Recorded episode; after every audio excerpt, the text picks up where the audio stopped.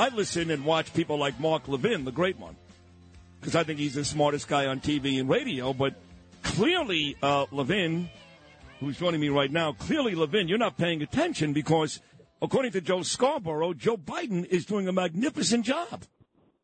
Joe Scarborough, can you hear me okay? Unfortunately, I have a bad connection. I hope you can hear me. You sound great. Scarborough is a whore. That's what he's always been. He's a chameleon. Uh, he's one of these disaffected Republicans who failed in Congress, failed on radio, failed on Fox, and then he winds up on this uh, MSNBC, which has an audience of basically sonograms and airport radar. That's pretty much where he is. And I'll tell you something, Sid. He said the other day that if Donald Trump's elected president, Trump will imprison people and execute people. This is a very sick man. Comcast should have pulled his ticket a long time ago. And I will say this I'm doing a list of all the things Trump did for Jews in Israel and all the things Biden did. Let me tell you something. There wouldn't be hostages but for the fact that Biden Blinken blew up the Middle East. There wouldn't be hostages but for the fact that they rearmed the Iranian regime, which rearmed Hamas and Hezbollah. There wouldn't be hostages, but they blew up the Abraham Accords. There wouldn't be hostages, but they spent hundreds of millions of dollars on the Palestinians who rearmed themselves. And now they take credit. Joe Biden's on the phone. We see Joe Biden. He's shuffling around. He's bumping into walls. He can't complete sentences. Everybody knows that man is a disaster in every respect.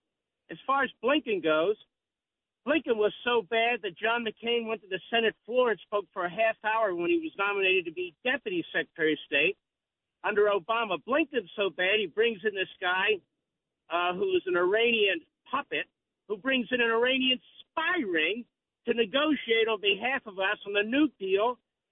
Blinken is so bad that he's now working with the Arab countries, the Muslim countries, and the weak European countries to get Israel to give up one third of its land, Judea and Samaria, to the PLO, the hmm. Arafat founded PLO. So the absolute outcome of this will be that the Israelis fight and die for their defense, and the Palestinians get a new country. Now, let me ask you something, Sid. What's this new country going to look like? Will they have an air force? Hmm. Will they have missiles? Who's going to stop them? Now, Biden is betraying Israel. He's betraying the Jews at home. He meets secretly with these radical Muslim groups, tells them he's sorry he's been using Hamas's statistics. You've got the Democrat Party that has a huge anti Semitic element within it, and that includes at the White House and the State Department, at DHS, and elsewhere. All these university professors, all these university students are Democrats. They're going to vote Democrat. You've got Soros and his front groups supporting these violent rioters in the United States. And so I don't want to hear that Joe Biden is good with Israel. I don't want to hear that, but for Joe Biden, the hostages would be out. The Israelis need to be given a green light to crush these bastards as fast as they can.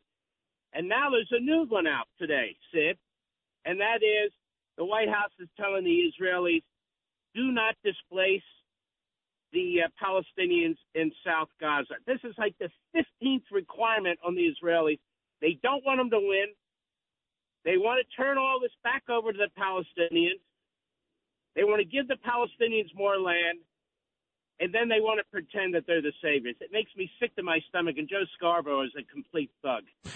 Boy, that was brilliant, Mark Levin. This is why you are the great one, and uh, you laid it out perfectly. And you're right. Biden has betrayed America. Let me remind folks, he once again, once again mentioned two-state solution just two days ago. Two-state solution. Hey, moron. We've clearly tried that, right? And what do we end up with? Dead babies in ovens and our daughters being raped, you lowlife. But let me get to the uh, the Hamas situation.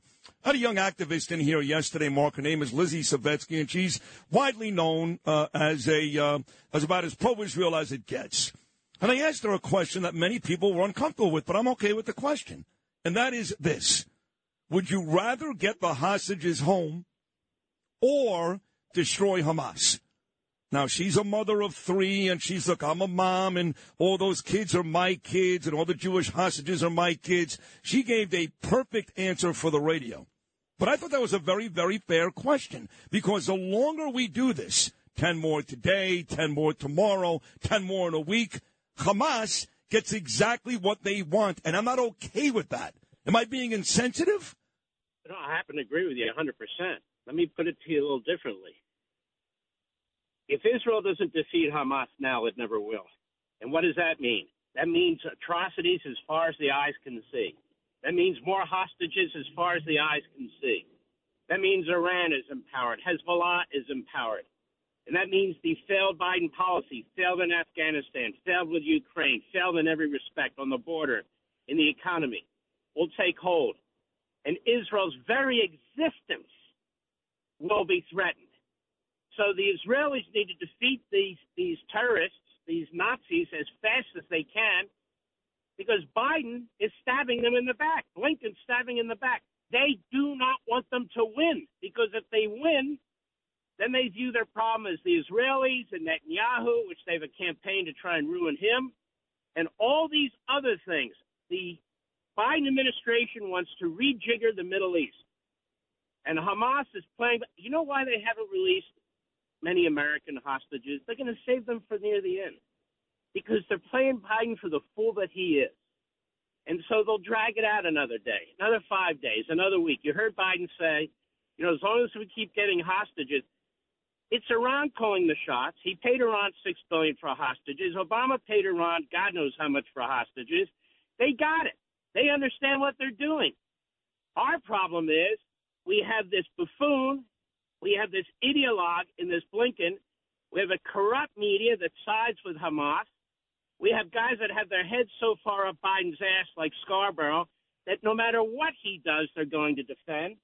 But I want your listeners to understand Biden today is betraying Israel. He's betraying them.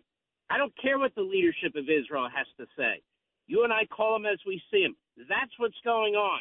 And domestically, he's betraying the Jews in this country with a secret meeting with Muslims and apologizing to them. For, for Joe Biden, Joe Biden is a nasty street politician, and what he sees is the uh, the Palestinian Arab Muslim population in the United States is increasing significantly. The Jewish population is not. He wants to win Michigan. He wants to win these other states. And so for Biden, the chameleon, he'll be, for instance, when he comes to the Senate, he's an anti black racist. Now he's in equity, sort of embracing the Bernie Sanders Marxist stuff. He will do whatever he has to do. And as of right now, did you hear them, Sid? All the Democrats are talking about we now need to condition any aid to Israel, military aid, on conditions.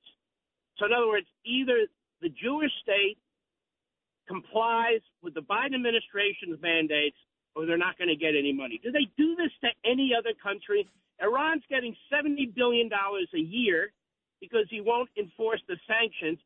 Israel gets $3.8 billion, none of which leaves the United States, all of which is put on a credit line at the Pentagon to buy weapons from American corporations to send to Israel. Iran is getting 70 billion. They're funding the Chinese. They're funding the Russians. They're funding the Houthis. They're funding the Yabba Dabba Doos and every other terrorist organization out there. And it's Israel that they're putting the screws to. I mean, it's sickening.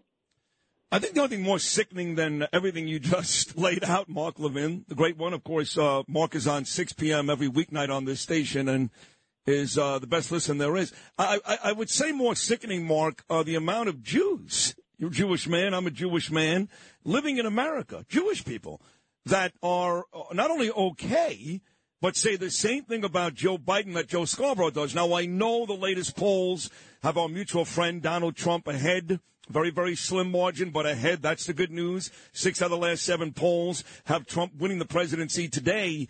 But I'm still shocked. I'm shocked by the amount of Jews in this country that will still rally behind Joe Biden. What am I missing, Levin? I'll tell you what's going on here. I talked about this. There's, there's is Judaism an ethnicity or or faith. It's both. It's both. But the Jews who are radical left Democrats, some of the Marxists like Jamie Raskin and Bernie Sanders and their ilk, they don't believe Judaism is a faith. Oh, they'll go the high holidays to, re- to reforms if they go at all to